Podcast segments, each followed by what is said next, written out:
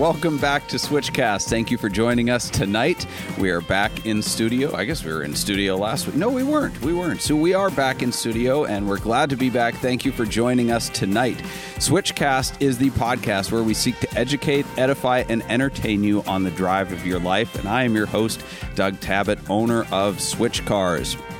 This season, we've been focusing primarily on topics with guests that help our listeners be smarter buyers and sellers, avoid scams, and make informed decisions from their initial purchase through all aspects of ownership. My guest tonight is Katie, the car lady. I don't know her actual last name, but that might be it. Kind of like people think I'm Doug Switch Cars. It's true. But yeah. true. So, K- Katie, what is your last name? My last name is uh, O'Toole Smith. Katie O'Toole Smith. All right. So she is an expert in new cars and a consumer advocate.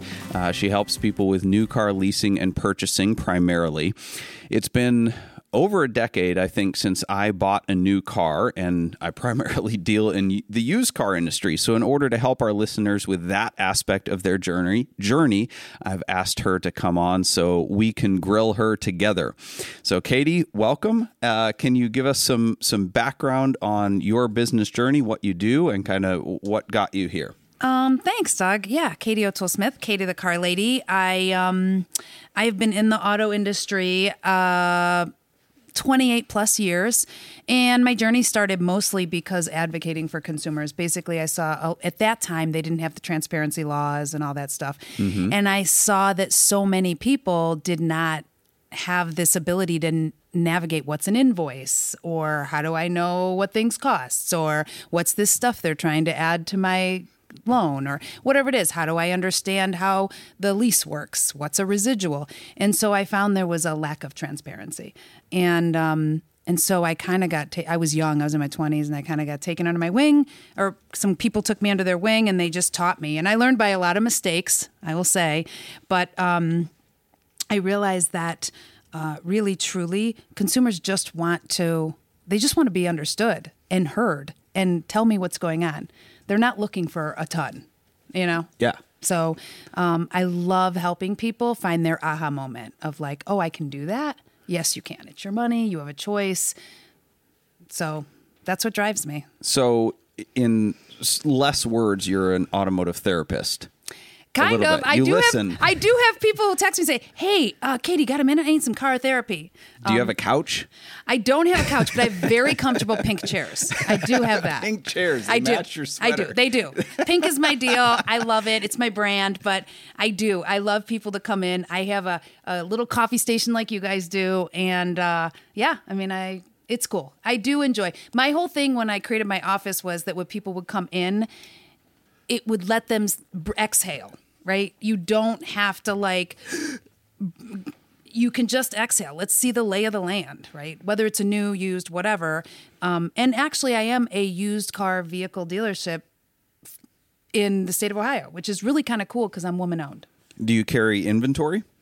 No, not really. Most, I mean, not really. I'm newer to that game. So I really have been mostly when people come to me.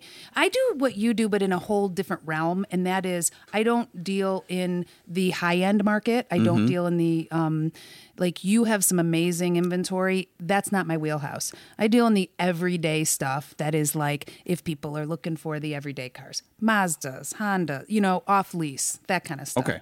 So I make $70,000 a year. Mm-hmm. I have two kids and one and a half wives, you know, average, you know, American average, right? Mm-hmm, sure. Um, including the Mormons. So if I come in to you and say, all right, I need a car for my lifestyle, how does the process work? What? So you first either talk to me or my assistant Nancy, and then what happens is we have a questionnaire and we ask people and we say, hey, okay, Tell us what is going on. What's the situation? What's your budget? What are your must haves? What are your things you can live without? What are the things that you're like, I will not? Instead of in this market, as you know, instead of asking you, like, oh, what color do you want? What color do you not want? Right? Sure. Um, but we go through a questionnaire. And a lot of people, if you pause and listen to them, there's something that's driving them emotionally and they're they're attached to an emotional outcome And if you don't take the time to hear what that is, you can't get them in the vehicle that's going to, you know what I'm saying? Like, so you have, we really ask them questions. Okay, wh- what's your situation? People's cars are totaled. Um, they're going through divorce. Uh, maybe their lease is up and they know there's options, but they don't know what those are. And I always tell people, you always have options. You may not like all of them, but you always have options. It's true. It's true. Including your mom co-signing. That is an option. It is Not a good one. I will say I don't always um, recommend those kinds of things. Well, because you're not a salesman. That's why. You're not trying to close a deal. You're trying to work in the best interests of your clients, correct? yes, and and so it's never about the car. It's never. I mean, yes, I know a lot about cars, which I'm grateful for, but it's really about if I do the right thing, th- that'll happen. Whether it's them choosing me or not choosing me. Mm-hmm. And if they don't choose me, guess what? I'll they will not forget me. Sure. So, are you able? So you're an, you're an independent representative. So you're able to basically uh, represent any brand for them. So you're not Yeah. tied to. uh, Nope. Okay. Are, are you some brands- financially incentivized to steer them one way or Nope, another? I am not. In fact, you'll get a some of my dealers don't always love what I have to say. um, I do try to be, uh, you know, spread the love, but truly, I go wherever the deals are in the market right now, mm-hmm. and and that is, if once people answer that questionnaire, I'll say, okay, I have some suggestions. Are you open to hear them? Okay. and then I'll take that. So, example, you know, when someone calls me and they're like, okay, I'm looking for, I need something. You know, back in the day, the Civic was a thing. I just want a cheap Civic lease. Okay, well, that doesn't exist. And leasing isn't really the best option right now in most Right. cases. Right. So it's like really my go to right now, if you want something bang for the buck, a, an Impreza. Dude, you could get a base Impreza for like 22 grand. wow. New. That's that's that pretty has good. eyesight, all wheel drive. I mean, you know what I'm saying? Well, those tech options are becoming standard now. It seems we like drive because that's what people want. That's right. Yeah. They you want get the blind spot monitoring and the Apple CarPlay and blah blah blah. You don't get leather seats, but No, but who cares? Right. Right? Who cares? So it's where is that? And then also, you know, people say, what about financing? And that's a big question, right? Because dealers want to get, I don't, you know, whatever, it's their thing, but the, they well, want the to F and I their. part of the dealership is the most profitable. That's correct. Other than the service department. Yes. Well, but in the sales process, in the sales yes. process yes so that's true and the f&i department you know those guys it's their job to sell and whatever the problem is is that when you are motivated by the money that comes out of those sales right you're not motivated by telling this person what's in their best interest Mm-hmm. that's a problem that's that is a clear conflict of interest right Well, but that's it, is it would be for somebody like you, but it's not for a sales guy, right? Because a sales guy's job is to is not to represent the interests of the client; it's to represent the interests of the dealership. So And their that- job is to close. okay i feel that but i think that model's archaic and i, and I'm I- not disagreeing. And I will tell you, but it's not a conflict of interest. It's Okay, just fair. It's sucky just- interest. Like you have to, a customer has to realize that when they go to a salesman, I think this is why there's so much animosity and antagonism when they go to do a car deal. It's they know they're battling against the salesperson, not working with them. exactly. And my so one of the things that I I was talking to somebody about about the disruption in our industry is that if they don't change, there is going you the way that everything is being disrupted. If they don't change, they are, I don't think that that model's going to continue. Okay. So, in what way That's is it being disrupted, right? So, we've had the internet for quite a while, which has brought some transparency, Mm-hmm. Some. but it hasn't fundamentally changed how dealers do business. They've worked around it. The internet consumer advocacy sites have essentially become third party advertising sites, lead generation for dealers, right? Because That's they have to make right. money. Which- so, w- what disruption, right? 12, 15 years ago, we thought that Cars Direct and Edmunds and everything would be the disruption to the car industry. Everything's still the same. Mm-hmm. Right. What's the next round of, of disruption to so the new car industry? I think that during, you know, I think for the all of us living in this world, everything is before the pandemic and after the pandemic. Right. But the pandemic did truly change some things.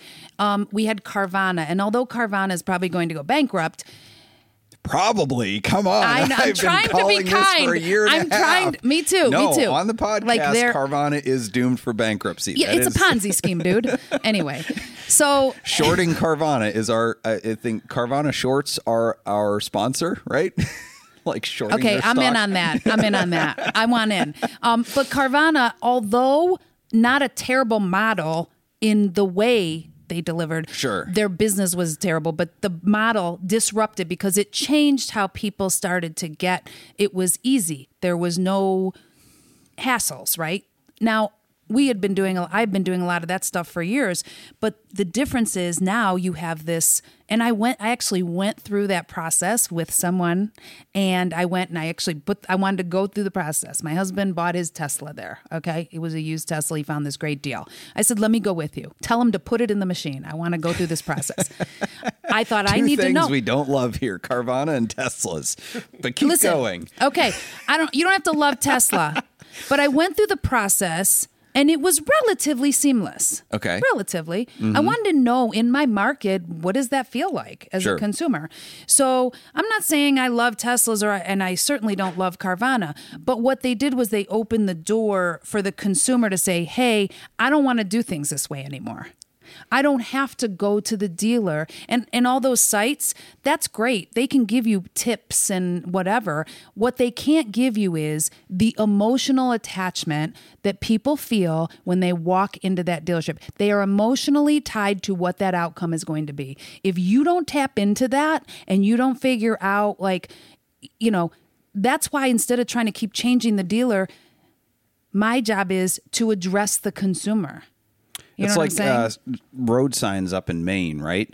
So they want to reduce the number of deaths that happen by people hitting moose, Mm-hmm. and they realize they can't control the moose, so they try to control the drivers by putting up signs and making them more aware. I mean, maybe I don't know. analogy, but I mean, so you you you kind of answered a question I hadn't asked yet, um, which is essentially what makes you different from sites like Edmunds, which you know inform and arm customers with the proper information they need for negotiating. Um, and, and uh, you know, we talked a little bit about this I'll answer- before yeah. you know, in the world of internet information, and I ask myself this as well because I do some consulting on the side, Mm-hmm. Sure. and and I'm like, I don't understand why people need me because the internet, in theory, should have all the info they need. Same thing with new car consulting, right? The in- internet has, in theory, all the information you need to be armed to make an informed and easy purchase on a new car. I um, would disagree with that. Okay. Well, tell me why, with in the the age of of information, why people still need people like you. Well, because the fact of the matter is is that you can't say and there's a there's a couple there's a guy on TikTok and he says, "I don't care what you do, you should lease every car."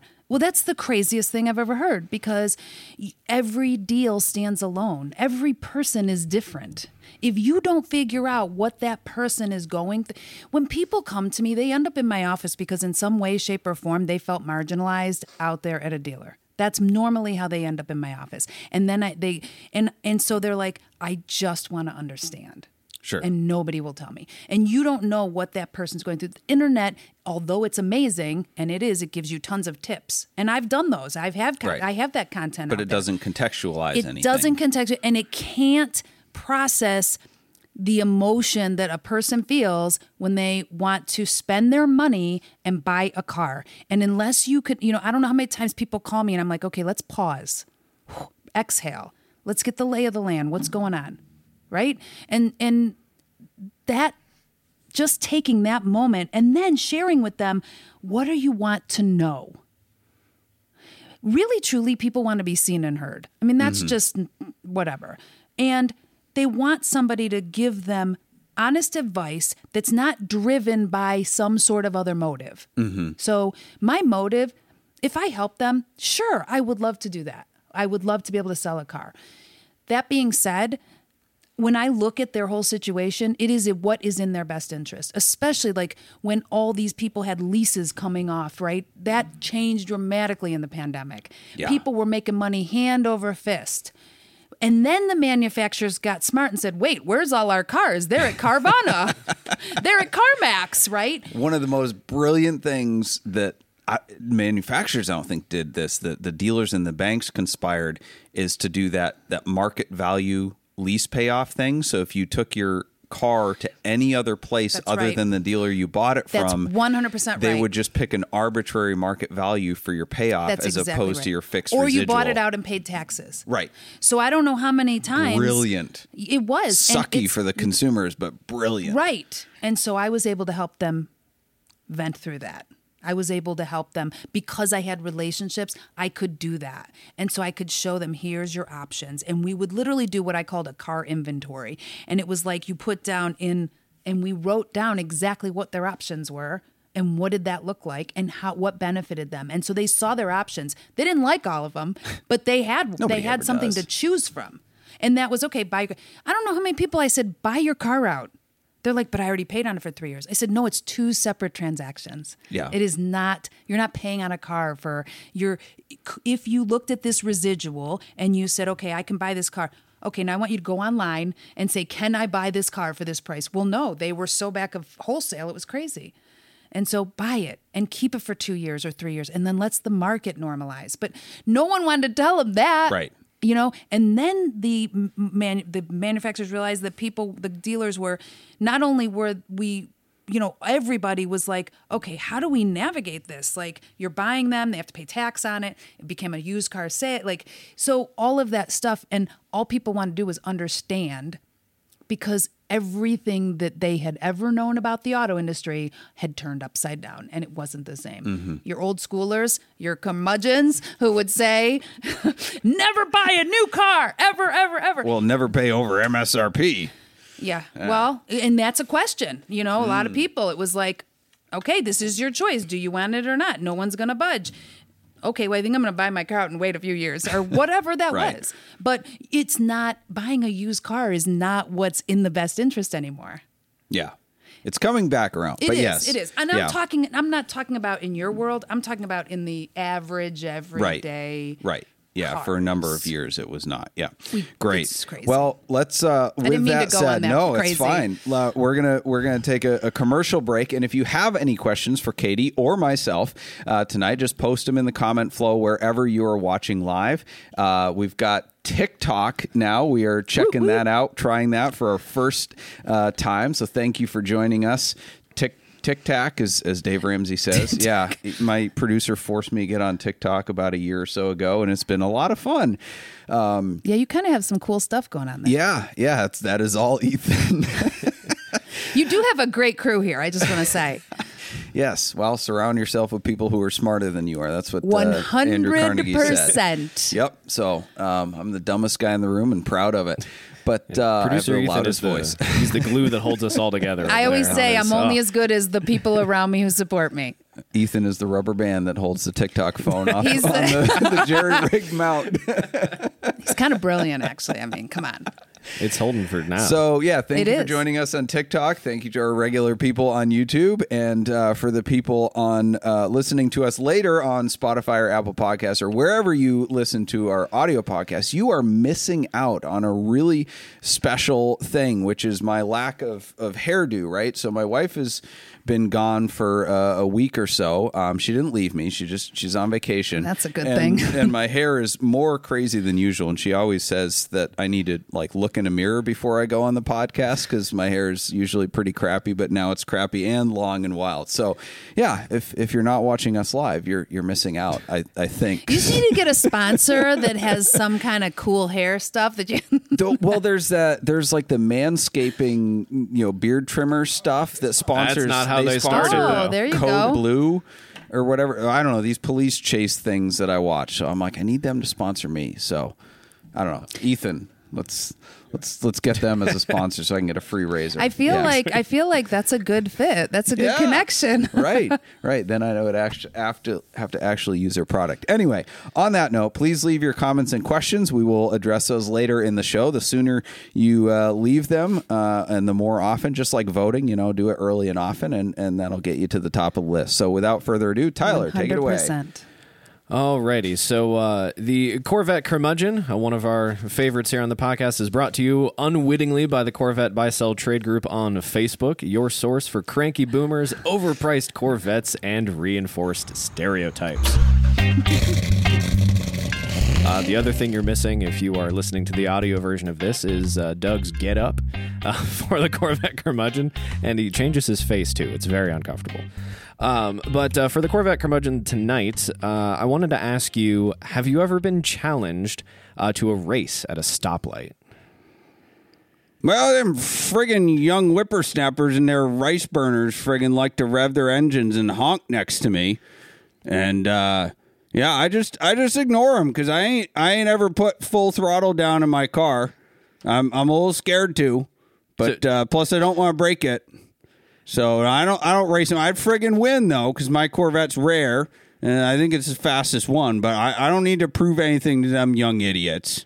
But do so? Do you not believe in the I paid for the rev, uh, the the tack? I'm going to use the whole tack kind of thing. So you you don't ever put it to the floor. Really, what kind rev of saying is that? Well, that's like you know you, the What's number. the tachometer?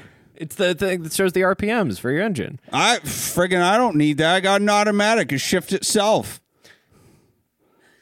Would you? Uh, so you mentioned you know a bunch of kids. You know, they're uh, rice burners. Your term, uh, not mine, for uh, the the types of cars. But what if somebody in a Mustang pulls? up I next fought you? against those kids in Vietnam. So So, but I mean, not, not not the kids. What if uh, what if like a Mustang or a Camaro pulls up next to you? Would you race them, or how would you? How would that make you feel? No, I've I've somebody forwarded me one of them emails that the Mustang lost control and hit some people in the crowd. So I, I'm I'd stay as far away from those things as I can. Alrighty. Well, honestly, you know, I can't argue with that. I think this is the first time I've ever agreed with you, so props to that. All right. Well, uh, thank you very much, uh, Corvette Curmudgeon, for hanging out with us again tonight uh, on Switchcast, which is brought to you by Boxcast. Boxcast is a live stream- streaming company based in Cleveland, Ohio, and they serve broadcasters and viewers around the world. Their founders launched Boxcast back in 2013 with one purpose, and that is to make people a part of the experience. If you're looking to live stream your podcast, church service, car show, sporting event, wedding, or even a cannonball attempt, Boxcast is an easy and flexible live streaming platform for organizations. And Boxcast is so easy that we're broadcasting this show with a phone. So head on over to switchcars.com forward slash Boxcast for your free trial. So Tyler was doing some research. I, I just need to say this. you totally look like Adam Sandler when you were doing that. Tyler was doing some research on Chat GPT prior to this show. Tyler, what did you find? Oh, Oh, I found yes, some good this was stuff. great. What is it? Take a drink. Goodness. so I decided to ask uh, Chat GPT. This is my first time. You know, I'm a little, little nervous. I don't know what I'm doing, but I'm trying to figure it out. Uh, so I asked, "Do you know what a Corvette curmudgeon is?" What the hell is Chat GPT? It's uh, so it's this thing that is online. It's like a computer you can talk to, and it's got all these uh, uh, stuff, uh, language models, and things that can give you answers for s- stuff. I don't. f- I'm a software developer. I don't understand how this works, but uh, so I asked it what a Corvette curmudgeon is, and uh, it said, "I'm not familiar with that specific term, but based on the individual meanings, it could possibly refer to someone who is grumpy or cantankerous and the owner of a Chevrolet Corvette." I mean, he did sound a little bit like that. I think cantankerous is probably the best word I've heard for that whole vibe. so I uh, told ChatGPT that they're correct, uh, and They're also correct. that uh, they're usually pretty cheap. So they say I'm not uh, didn't fully understand that, so I clarified by saying something that the curmudgeon himself says uh, that they usually live on a fixed income and don't like to spend money. so uh, based on my explanation, it sounds like a Corvette curmudgeon might be an older person who is living on a fixed income and owns a Chevrolet Corvette, but is reluctant to spend money on the car beyond what is necessary. This type of person can be seen as grumpy or cantankerous by others, perhaps due to their frugal nature or desire to maintain their car in a particular way. Uh, so then for tonight, uh, instead of asking my question, I decided to ask it what would a funny question be to ask somebody who is like this. and ChatGPT did not like that. Uh, it told me that we shouldn't be mocking anybody uh, or making fun of others for their be mocking interests. people. Uh, then also, I this think this is very important. Uh, if I'm looking for a way to engage with a Corvette enthusiast, it might be better to ask questions that show genuine interest. I mean, that is true. That Even if it's fake interest, they'll tell you all about how people rare their car is. I was just gonna say people love to talk about how special their car is. and it's okay to mock Corvette curmudgeons because they're old and white and probably voted for Trump, so they're not a protected class. That's true. I did ask it They one don't more deserve question. to be. I'm sorry. I'm sorry. I shouldn't have said that. I'm sorry. Getting spicy. So I did Not ask if they uh, well, whatever. to kind of wrap it up. What is the best generation of Corvette for a Corvette curmudgeon? You own? ChatGPT? I did. So when you're doing this for the, I'm sure everybody knows, but you're kind of like building up a thread of knowledge and context for it to work with. Uh, so after all of this, it said that uh, it obviously depends on personal preferences. Yada yada. I, I, yeah, I feel like ChatGPT is not one of those to make definitive statements. it isn't Kind of like Siri used to be. But it says, however, considering their frugal nature and fixed income, an older, Corvette well-maintained C4. Corvette model from the 1980s or 1990s Corvette C4, would be a good it. fit. These Mark models are Spence, future Corvette curmudgeon of the world. Oh. Yes.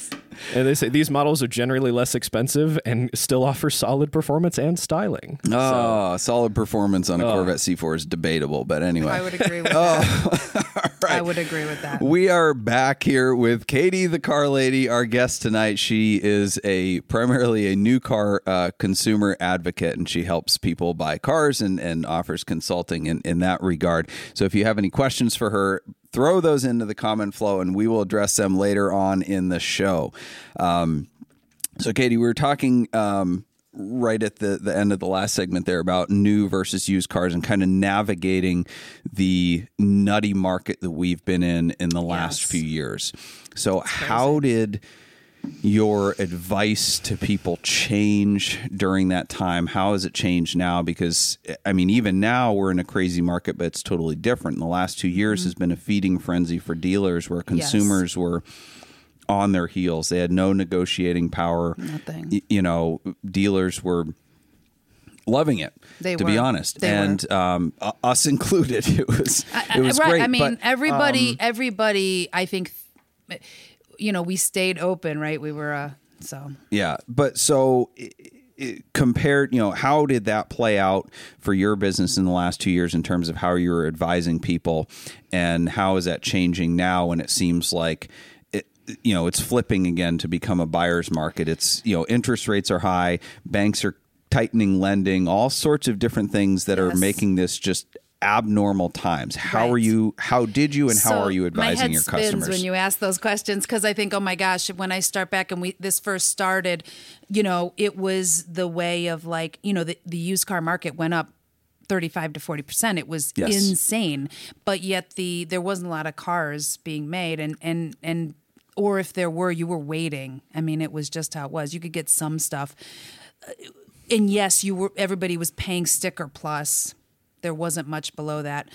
Where you know what has happened for the consumer to negotiate is the way that we used to negotiate, which was where's invoice, Right.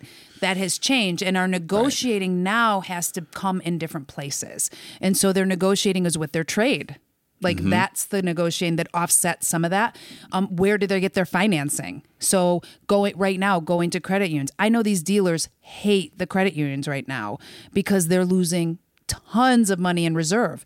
But the dilemma is they put themselves there. The manufacturers put them, you know, where they didn't have those options. And so the consumer now is going to credit unions where the credit unions can offer, you know. So they so what I try to help them do is find where they can negotiate, right? If you if if it's not on the price of the car, this is it. This is what you're going to pay.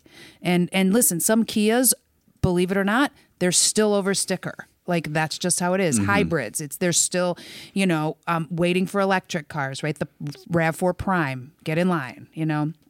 But so how do you do that? You you the negotiation is not just in okay, the used car, my financing, talking to my accountant. Also, again, I go back to I know it's that emotional part of it, but it's like, do I have to do this right now? What are my options? Sure. And so, not and that's where you're more you're unbiased because you can tell the consumer wait and I don't care you've what got to they find choose. car. You don't need to buy a new car just because everybody else is freaking right. out. And just so all of you know out there in i mean they're gonna build more cars okay? We don't know when they might come but they're gonna build more cars. It's well not and like here's a dirty little secret too a lot of manufacturers sold more cars in 21 and 2022 than they did pre-covid Mm-hmm. i So- believe they're manipulating the market right now Right. So if you look at some of the numbers, you go, wait a minute. There wasn't actually a supply shortage. They managed to pump out and more cars than more ever. money than ever, right? So, So- now you have this manipulation happening where they're either only we talked about this. They're either only building the totally loaded cars, right? Yep. So that you have to choose those because that's where their bigger margin is, or they're holding off on production so that not as many get to the dealer and the dealer's raising their cost again, right? Mm-hmm. Because they're not getting as many as they were. And so one other thing that's very interesting is that the they're they're they'll take stuff off a car. So they might say, okay, you can get this Mazda, but we're gonna delete this power lift gate.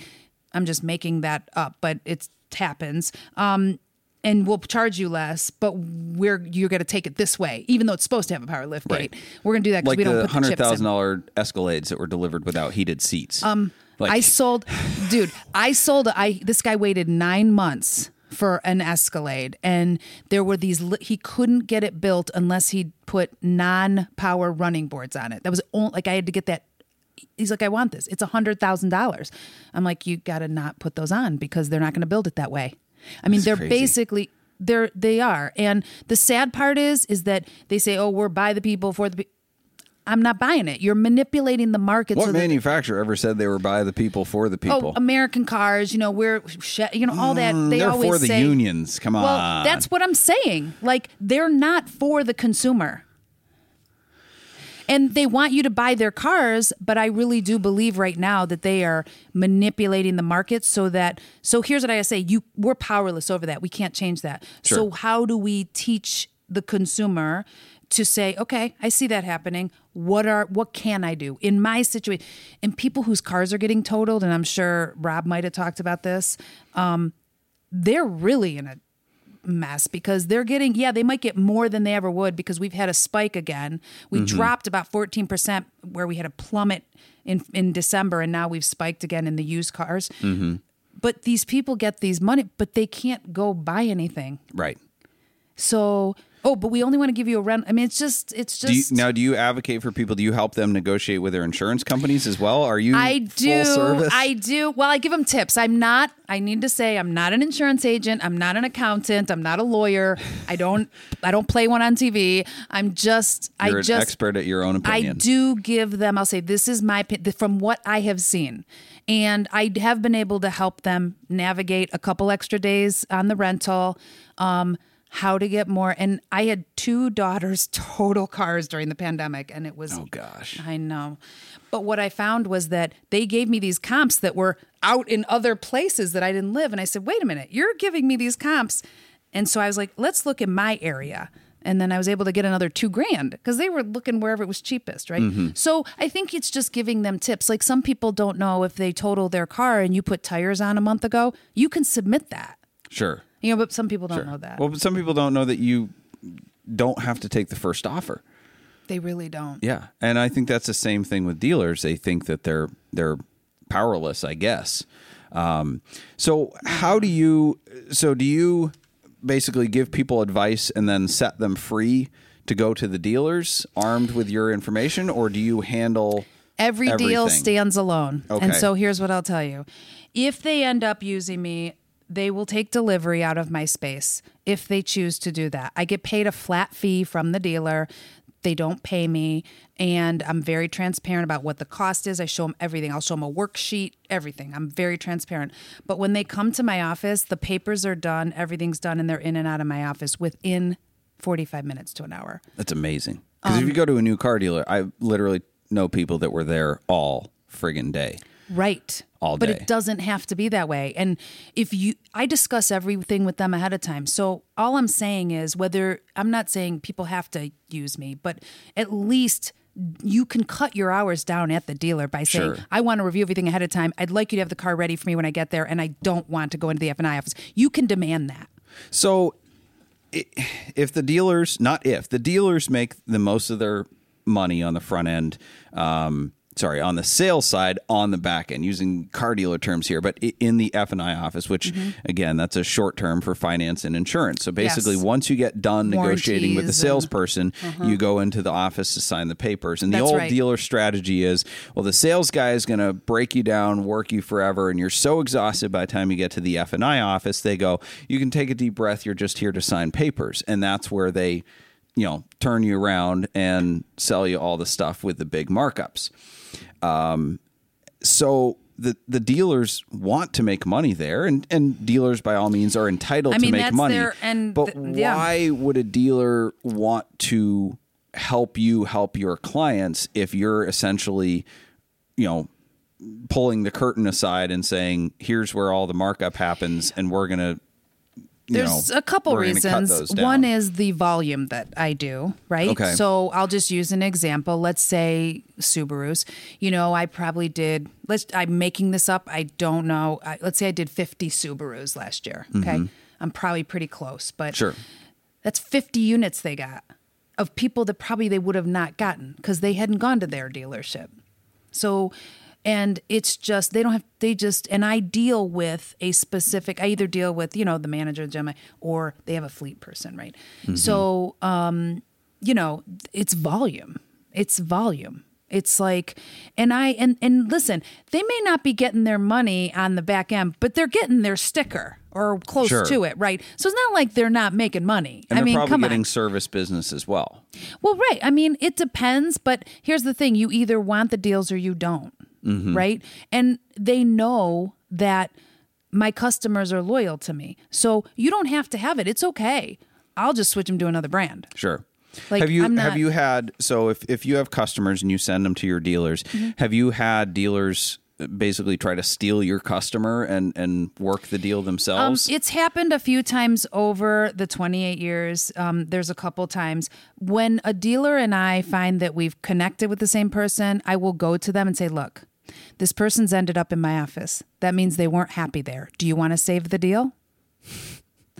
And and if you do, I'm I'll work with you. If you don't, that's okay. You got to tell me now. I have had a dealer, doesn't matter who it is, I won't say, but he's like, I'm not working this deal with you. You're not getting this deal. And I said, okay, then I'll go somewhere else. And I sold him a Mercedes somewhere else, hmm. right? They chose that. He had an option. He didn't like that. So there are dealers that don't always, I mean, there are dealers that I sat, I was in New York somewhere and I was at a meeting or at a lunch or something. And this guy's like, he was at a dealer and he goes, I hate you kind of people. I mean, literally said that to me. And I was like, okay, I'm sorry you feel that way. I said, um, I think you're misinformed. You might want to ask some questions before you make that judgment call. He's like, you just steal all the money. I'm like, actually, that's not true. But if you ever want to have a conversation that's educated about that, I'm happy to do that. Sure. You know? Well, and and dealers, new car dealers, uh, thrive on volume as much as margins because it maybe not in the last couple years, but um, you know, from the bottom up, salesmen have incentives to do a certain number of units. Every little thing they get a bonus. Uh, sales managers have incentives, and that goes all the way back to the manufacturers, where the manufacturers will make up monthly incentives for dealers, which I think is kind of silly, right? You know, it's like, well, if you do, you know, 30 of this model this month, we're going to give you an extra 20 grand in holdback to the dealer. But those dealerships probably rely on fleet and, and people like you to say, okay, you know, we need to sell five extra units this month. And you it don't have to do us- any work. Right. And it makes us, you know, it's the difference between us hitting a mark that gets us 40 grand from the manufacturer or zero. And so I want to tell you, the dealers I work with, they really have become, we really do have a partnership. I mean, they'll tell me, look, you, you, this is, you got to help me here. And I'll be like, okay, well, how does that work? So we really do a partnership, but they know that regardless of anything, my customer is always the person that You know what I mean? But if they want something to happen, they're not allowed to contact my customer. Sure. You know what I'm saying? That doesn't happen. So speaking of the the end of month bonuses, right? So Yes. uh, the the old kind of Which is Trick to negotiating. malarkey, I think. Yeah. But go ahead. Yeah, no, it's it, it exists, but whatever. So the old kind of negotiation strategy, right? If you want the best deal, because everybody you know wants to get the best deal, and whether or not they do, they brag to their friends that they you know pull pulled one over on their salesperson, right? relative. So, um, but the house always wins. So, um, the old adage was okay, you go on the last day of the month or the last day of the year because they need to move units and you'll get the best deal. So, how do you? A, lot of people like that kind of negotiation. They think it's like a battle. They think they can win against the salespeople. What's your advice to people along those lines? I am not for everybody. Right? Um, what I do isn't for everybody. There's people that want to go duke it out over five dollars to ten dealerships, right? Mm-hmm. And to me, that's participating in this model that we've had going for hundred years. That doesn't mean there aren't some special deals at the end of the month. I've seen it happen, and I've had customers come to me and say, "Listen, Katie, I just got offered this deal," and I'm like, "Send it to me. You know what? That's a great deal. Take it." And here's what I'm going to tell you to do to not buy one more thing and keep that deal as it sits, mm-hmm. right? So, a good deal is relative to the person, but I will Here's the deal. We have I all I think is important is that if you do the right thing, and I know that not everybody believes this, if you do the right thing and you help somebody and you know, in your world, whatever your special zone of genius is, it'll come back to you. Like, I believe that. I've made a living for 28 plus years, a decent living. And the thing about it is, is that when you go into a, de- I went in and I asked one of the managers at a dealership, I said, Hey, have you ever thought about maybe teaching your people to educate the consumer? My guys aren't here to teach people, they're here to sell cars. You know what I'm saying? Which is funny because when I worked at the Land Rover dealership, they wouldn't let me sell cars for a week because they wanted me to just take every car home, drive it, study the owner's manuals, basically learn it. But that was that was straight from the manufacturer because Land Rover wanted product representatives. They wanted Mm. their salespeople to be incredibly knowledgeable about it, partly because of the clientele. But like selling uh, comes out of product knowledge, right? If you have good product knowledge, that will arm your selling. I would think It, like 100%. And I think then you make the customer feel more confident. Um, I don't know if you agree with this or your guys agree with, but this is, I'll tell you, future. We, all our dealerships that are standing, eventually, they'll be service stations. They're going to be where people service. You're going to go there and you're going to order a car and it's going to come in. right. We're not going to have, you're going to have a kiosk. And you go up to that kiosk, and that kiosk will be there when you go to service your car, and you'll sit down and it'll look, you know, whatever, and you may order a car while you're sitting right. there. Tesla's already going mean, that direction. Uh, Exactly. you know, a lot of lawsuits from from states and from dealers who want to protect their their franchise rights, but I think I get and that. I think General Motors is starting to test that out just with their EVs as well.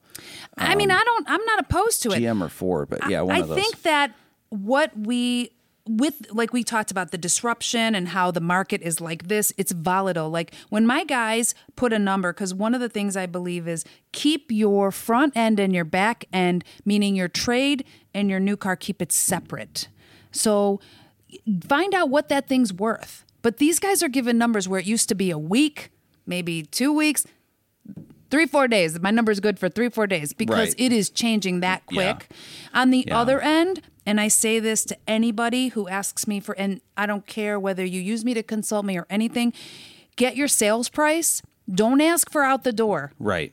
get your sale price because Right. that out the door like in ohio we have three things right that won't ever change doc fee license and registration which usually what 35 to 50 bucks and your tax in the county you live in if you know what that price is at least you know Where am I at? Right? And don't negotiate payment too, right? Along those, Never negotiate separate. payment. Numbers Yeah. don't lie. Yeah, look They at will you look be- at your you interest out, rate. they will be what they will be. look at your price. Look at your trade-in price. Look at every single Yes. thing separately because a dealer, in order to take advantage, they want to to to skew the numbers as much as possible. Yes. They want to negotiate on payment. Yes. And something I wanted to touch on, which I didn't tell you about this, so I'm going to touch on it right now as it comes to my brain, is everybody, you know, you'll see all these people say, oh, lease, lease, lease, lease, lease. Don't buy unless you keep a car eight years. I do not agree with that in this market. I think if you are leasing right now, the interest rates are at 7%.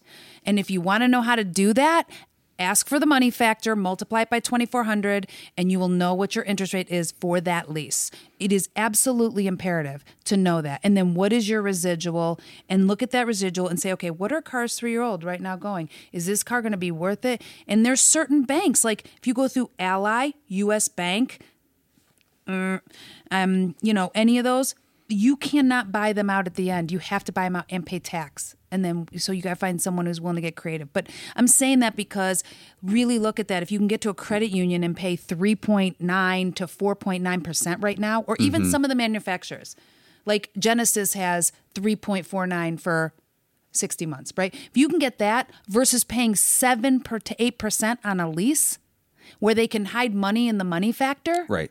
Because you don't even leases, know? correct me if I'm wrong, leases are not uh, subject to Truth in Lending Act. Is that correct? So they Well- don't have to disclose the interest rate. No, they do not. And so I tell people ask for the ask for the worksheet. It, it'll Yeah. tell you everything you want to know. And if there's a market adjustment, that's fine. If you know there's a market adjustment, you're like, okay, this guy's going to charge me 500 over sticker. I'm just using that as a for instance. Okay, you know that, but you don't know what that money. They're they're building three percent into that money factor. I know there's people that are like, Ugh, but it's just the facts. Like people at least should be able to make the decision. It's not like the dealer thinks, oh, we're going to lose this deal. No, you won't. Just show them both ways. Right. Like, just show them.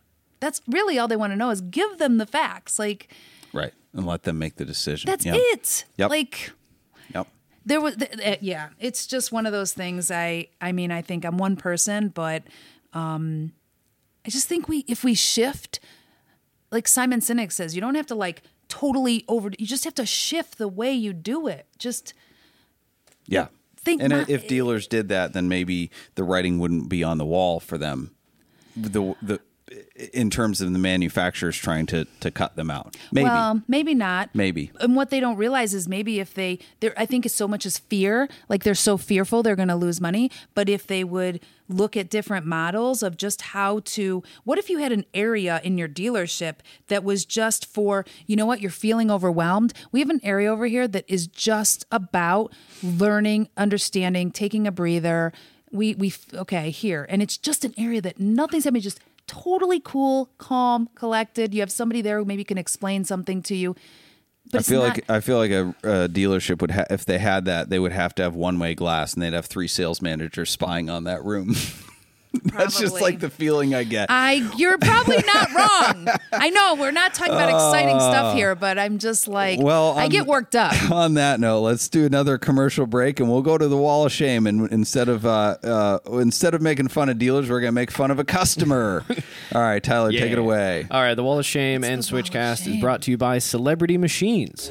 Uh, Celebrity Machines offers more than 250 different screen accurate license plates as they appeared in movies and TV shows like Back to the Future, Ghostbusters, The Fast and the Furious, Breaking Bad, and so many more. Celebrity Machines also makes our dealer insert plates as well as our commemorative 25 39 plates from the fastest cannonball run ever. Visit celebritymachines.com for more info and use promo code SWITCHCAST to save 25.39% at checkout. All right, so this That's this wall of shame. Katie asked what the wall of shame is, and I it don't know what is is. where we make fun of customers. It's the reverse review, right? Dealers have you can Google review them. Oh. So these are where we make fun of customers who are idiots. So Mm-hmm. this one comes. It's a one star review for VA Motor Cars, a place up in Cleveland, kind of up in the ghetto, which actually has pretty good reviews for a, a ghetto located dealership. But this was their one star review. Tyler, take it away.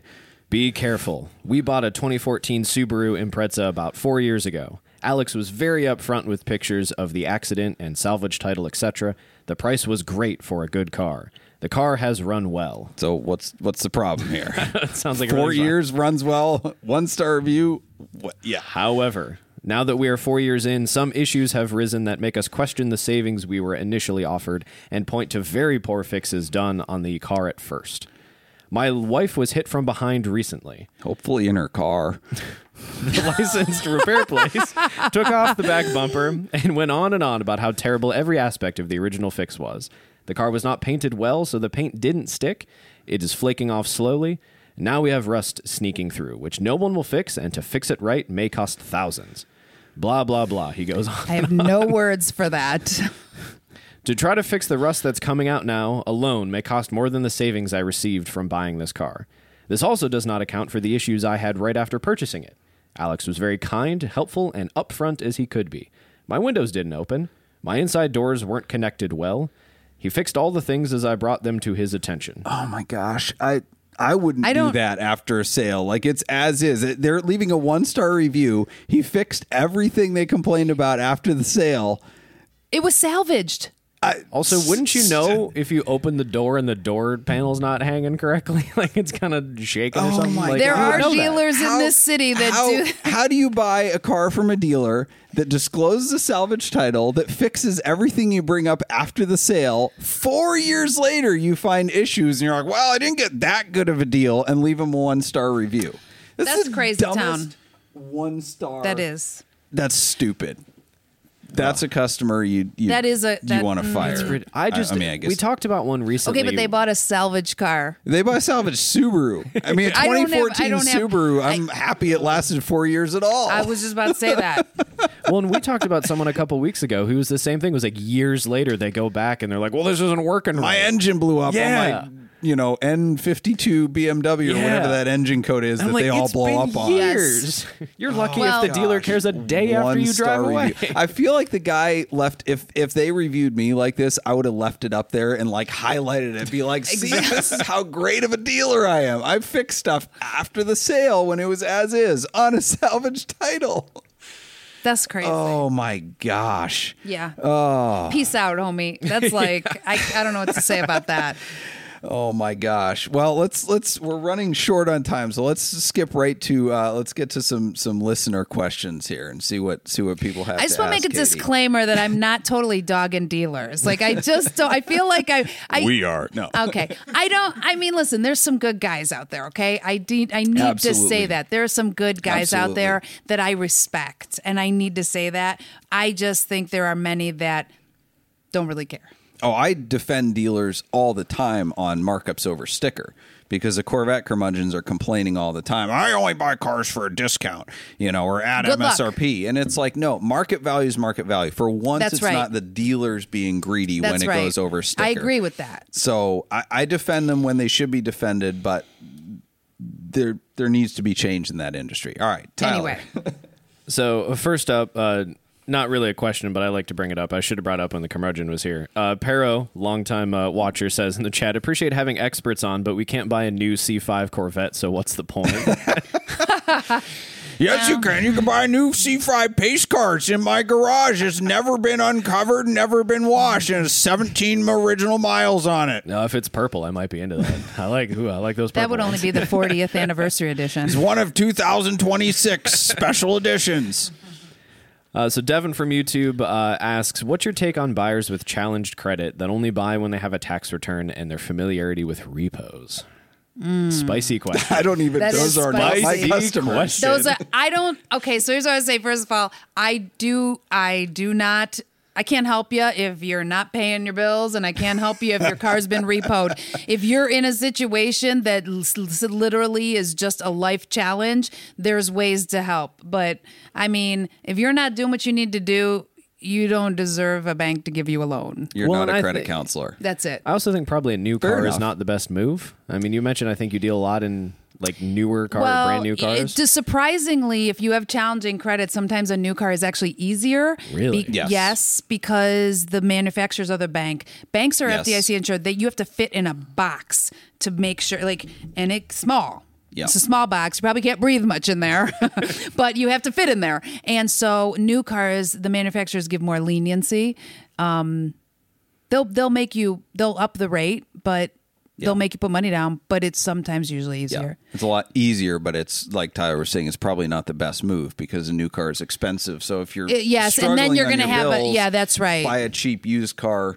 That's get it. your financial and stuff unfortunately, and a cheap used car in this market right now is Doesn't exist. it doesn't exist. I mean, an oxymoron. uh, exactly. That's exactly right. That's what I some people call me on TikToks. it's Oxymoron. on Tic Tacs. Tic Tacs. Uh, first uh, question on the podcast from the Tic Tacs. Uh, phone on the dash. Hey. Uh, I'm interested in your your both your thoughts on this. Uh, dealership markups negatively impact the car markup market, which I feel like is probably. I don't think we're going to argue too much. Uh, but they say it hurts the automaker's name the most. Do you agree with that? For markups? yeah. I don't think they care. I mean, I don't mean that. I, Uh, yeah. I don't know that it hurts the. If you want, listen, Kia makes one of the, and I don't know if anybody likes it. I think the Telluride is badass, um, but they mark it up a nice five, Volvo. 10 We got a XC90. producer, Ethan, mm-hmm, for Yeah. that. He hasn't Okay. spoken He this drives entire a show. Murano. Come on. Murano. Murano's not a bad car. Uh, has a luxury ride. We're trying It's to got a convince him it's a terrible though. car. He needs although, one with a although it is a convertible. although it is a Nissan, so don't go more than ninety thousand miles because your CVT will probably drop. But yeah. All right. So anyway, back to the markups. all we do on the podcast is digress. I know. We probably all have ADD. this is the Anyway, most focused we've ever been. Thank you, Katie. so so I would say I don't know that it affects their brand. It's like you you to your point earlier. It's market. It's market value. Yeah. It's they're what are they going to do? Uh, You can what do you, you can write a letter. I mean, what, they don't care. You're it either going affects to pay their it or you brand to want. non-buyers, I think. Okay. Right? Like Sure. again, you go on the Corvette buy sell trade group. They are all complaining about markup over sticker. They're not buying a car, and they probably aren't buying it once it becomes sticker either. They're just Right. complaining loudly while everybody else is paying what it takes and enjoying their car. That's it. I mean, again, a good deal is always always relative. Sure. It's it's what Yeah. you like. I mean, sometimes under sticker isn't a good deal because it's a bad car, and Yeah, they're trying like to give any- them away. yeah, like any Mitsubishi ever, right? Yes. That's it's like driving a tuna fish can. It's the worst car. Do not buy Mitsubishis. There's a reason they only have like two models left. It's terrible. They're limping along worse than Carvana is at this point. I think. I mean, I just I think they want it. They like want to try. They just Dude, just- even the Mitsubishi dealer on, on Bedford Auto Mile, it used to be Rick Case Mitsubishi, and now it's like around the corner on Broadway, which is like the the not so great street as opposed to Rockside Road, and it was it's a used car dealership with a like showroom built in the nineteen like nineteen seventy five and remodeled in mm-hmm. six and not touched since then. But they stuck a Mitsubishi sign out. They like that's the Mitsubishi franchise now. because they have no money. They their cars stink, and you know, and the the like Yeah. it's they're just not good, Junk. and it's too bad because the Galant at one time was a decent ride. It could go a couple hundred thousand miles, but Yeah. ain't now. Yeah. no. It might have had one or two months in its day, but that's about it. Maybe. I'll All give right, it. I'll one- give it that it had a one third more row. It question. was a- Pick a good one. We were Yeah, running short on one. time, Oh, good- unfortunately. Oh yeah. goodness! I've Yeah. got a. Oh no! Now you're Two putting more, me on the two spot. more. Okay. Okay. Two I feel quick better. ones. All right. Brandon on the Tic Tacs wants All to know: uh, Should I keep my 2001 S2000? Yes. Yeah. That was yeah, easy. I feel like That's a, that's a Honda. I don't even That's a- care your life first all, situation. Eight kids now. It doesn't matter. Doesn't it. matter. That's a listen. Those are great cars. And Yeah, I if it's think still so. running and it's it's a Honda engine and it's taken care of, Get a why trailer would you for get the rid children. of it? You could never get you that could never get for it on trade or if it sell has it seatbelts, you're fine. As much as it joy. My husband was going to get rid of his 99 Boxster and I was like, dude, you'll never get on trade or sell it for as much joy it brings you that part of the year. Facts. Yeah. And that's why I want to ask this question. It's keep the that, that is a. It's not going to cost you too much money. Do Keep not it. get Have rid of it, time. Brandon. Yeah. Keep it. Yeah. All right. Oh, sorry. Oh, Brandon, Brandon. the Tic Tacs. Yes. Keep it. Okay. Uh, what do you both uh, think about the Hummer EV? This was from phone on the Dash.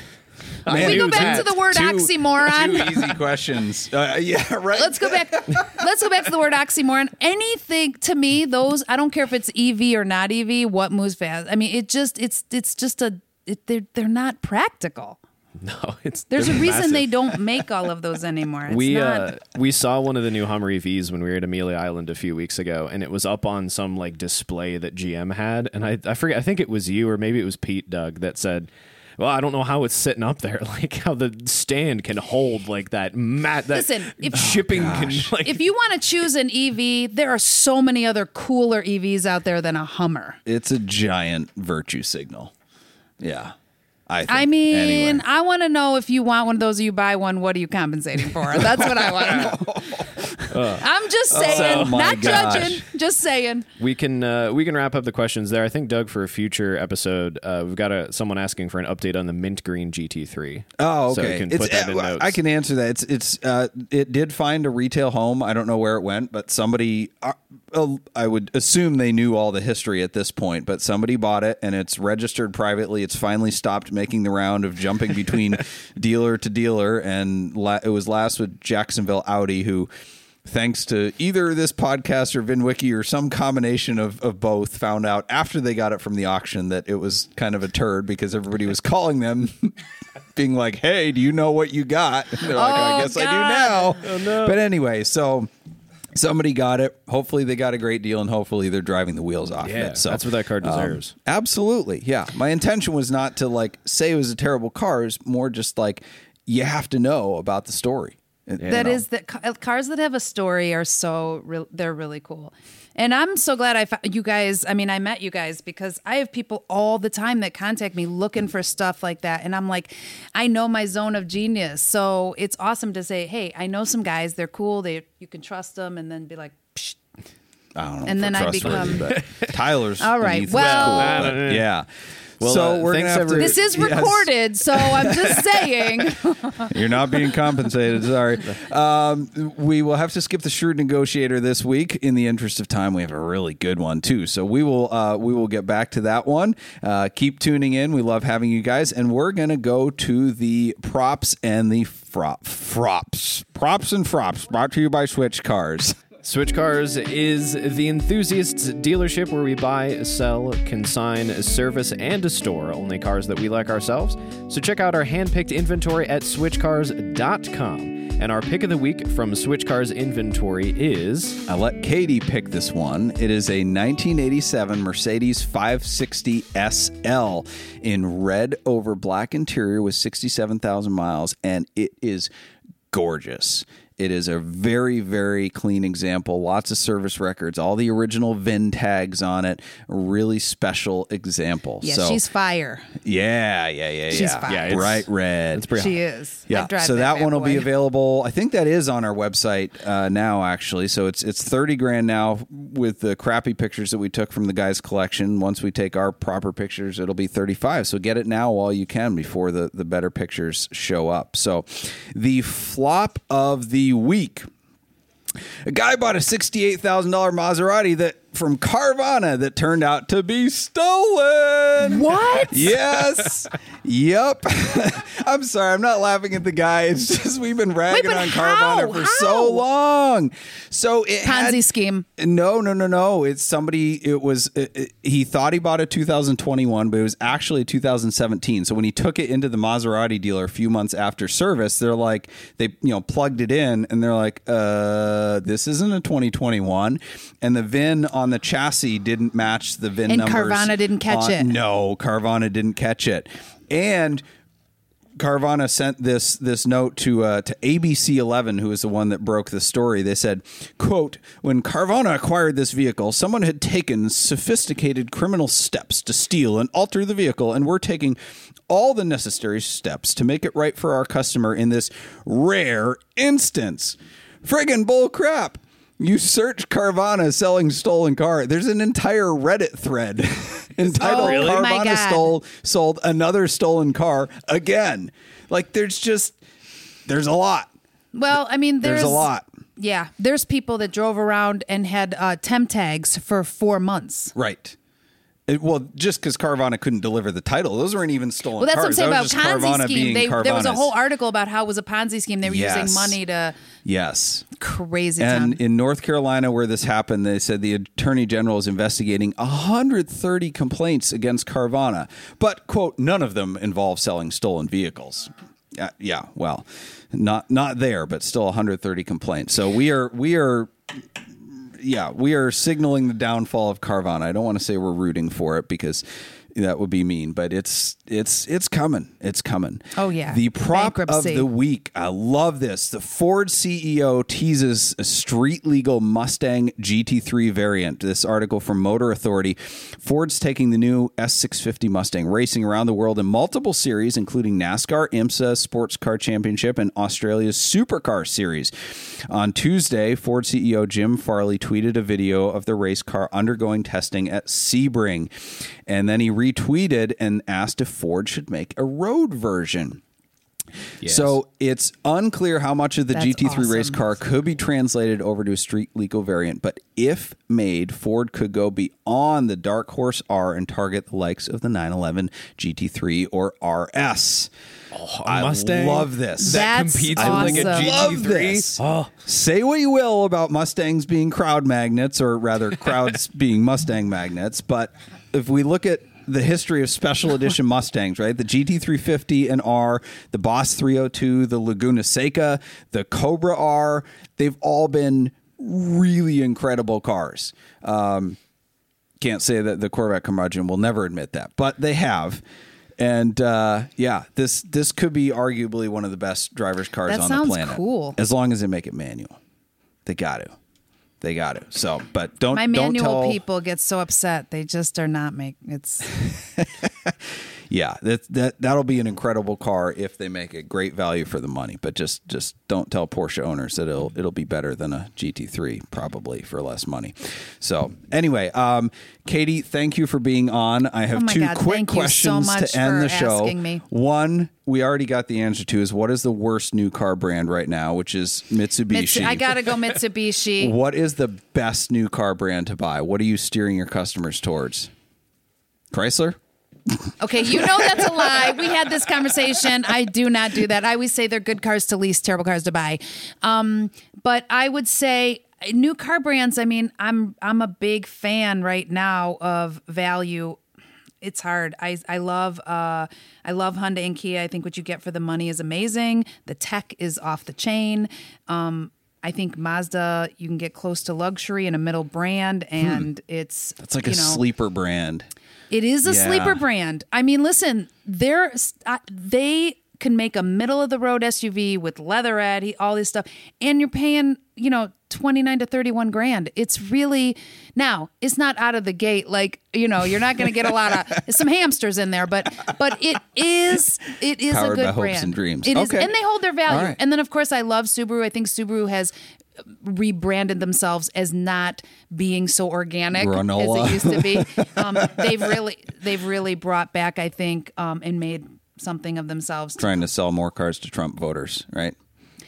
Yeah, I would say that would be a. Mi- I, I think that's a misread right there, but okay, Well, they certainly weren't trying before. So, no. anyway, but what they bring to the table is value and bang for the buck. yeah.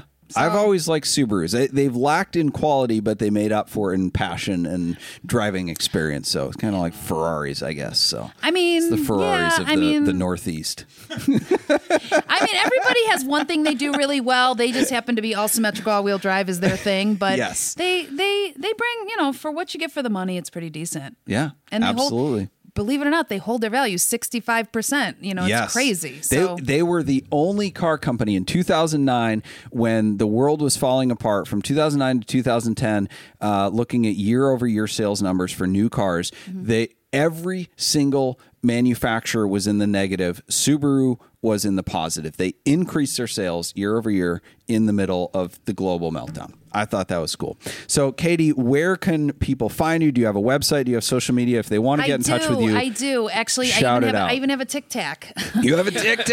Um, but uh, yeah, I'm on Instagram, Katie the Car Lady, katiethecarlady.com. Um, I'm Katie O'Toole Smith or Katie the Car Lady on Facebook. I try to stay active on all social media, try to share info that's going on, market updates. Um, I will answer any a question. If somebody has a question they really truly don't know, you know, for me, information is free. I, I don't I don't mind helping somebody. Um, you know, That's not the case for me. I charge two hundred dollars an hour. So if you're cheap, call her.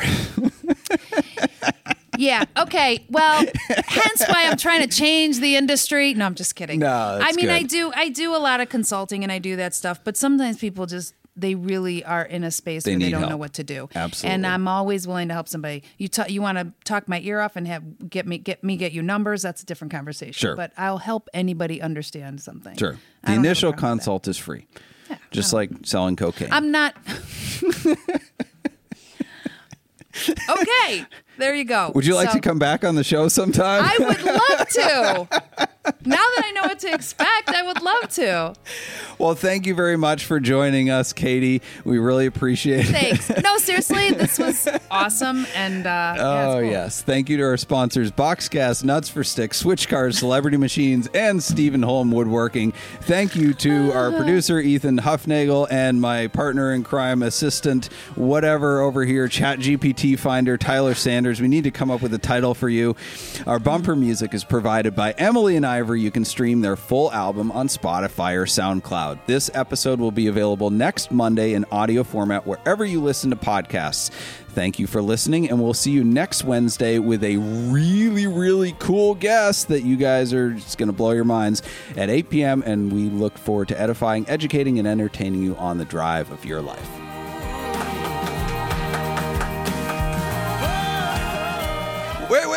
Don't shut it off.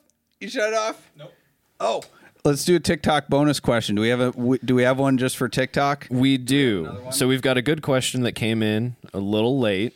Uh, this might lead into a thing, but do you see? Do you think we're going to see a plateau on the average cost of new cars that has somehow reached like forty five thousand dollars lately, or is that just going to keep going up? That's very interesting. Um, I think when you have an average car payment of between seven hundred and a thousand dollars, uh, I That's insane. it's crazy, insane. It's I think you're, it's going to keep going up until it can't. Right, like everything. Right. Until it Market can't. has to drive it at some point, Yeah. and there's going to be a, a, a point where the demand cuts off just because It'll people stop. can't afford it. They can't afford it, and then they'll bring back our two hundred dollar leases again. Right. I think it's going to So be. it's gonna, I think it's going to to- be delayed though, mm-hmm. right? Because the think so. manufacturers were late in the game in increasing their sticker price, and they're going to be late in the game. They're still increasing prices right now when the market's going the other way. So probably the demand is going to fall off, and then and then the manufacturer's going to go, "Oh, we need to put some rebates out." That's right. I've already just so you know I've already seen rebates out for GM. Um, Subaru's done some discounts. Th- There, I'm starting to see zero percent on some cars for 36 to 48 months. So it's it, that is shifting. They're just going to get to a point where people just can't afford to pull the trigger, and they're Yeah. going to stay in their car longer, or they're really going to buy. More people will buy out their leases and just stay in them because th- there's not you, you can't. Yeah, I mean- can't go on forever. Yep. it can't go on forever. But I do think that it's going to go until it can't. It's like anything. Go to the breaking point, then it'll cool off It'll again. pull It'll out, go and, up then again. like- and then you'll Yeah, see. up, up, that's up, it. up. yeah. Over overreactions. Well, I mean, listen. I remember when we were, the cars were going, going, going, going, and then you had like cars literally wholesale dropped two grand in a week in December. It was crazy. That's crazy. I think we're coming up on that again because in March, used car sales were off. It was like up. Sorry, I I didn't. Are people still listening? Anyway, it was up. January and February was up. Mm-hmm. All the numbers, wholesale numbers, sales, and then I just got the numbers for March, and it's like, My wholesalers right dealers now are seeing like, because "What do it's you spring." got? I'm paying. I'm paying. I need cars." They got cars that they got lots that are empty. huh? And my wholesale, I got I got a guy down in Lancaster. I got a guy local over here. I got, and they're like, "Tell me what you got. I'm paying." And they're stepping up because they need cars. Interesting. So, you know, and and they're paying a good dollar. So I, they're, but they're also. I think they're also betting on the spring selling season too. Mm-hmm. So that's that's a bet against the retail market responding. And if the retail market doesn't respond, then But if you're a then Honda or. Toyota dealer right now, where their production, they they are really struggling with their shipping to the dealer. Mm-hmm. That the those dealers don't they don't have enough new cars to sell. Everything that's coming in. I mean, I've got a list of twenty cars that are not even in yet that are sold Wow. and they're they range. So if you tag all if all your cars are tagged that are sold that are coming in, Then what you do you sell? used cars, so yeah. they're like, hey, Yeah. go out and get us some used cars. Get us some used cars. Anything. Just get us something that we can make a little bit, and then get them in there to the F and I office, Right. And then they can make. then- Seriously. There we go. Well, I mean, they just are like they got people coming to them, and nobody's got cars, and it's really bizarre. So you know, and now that Carvana and CarMax can't buy out certain manufacturers on leases, they have to go to the manuf. I mean, it's crazy, right? Right. It's like this weird. It's just weird. It's just crazy. But hey, you know, Miss the old days. it is. I mean, like it. The that's. But the manufacturer, the the consumer is getting smarter and saying, you know what, I want something different. Yeah. Well, thank you, TikTok. Thanks. Appreciate it. Thank See you you so next much. week.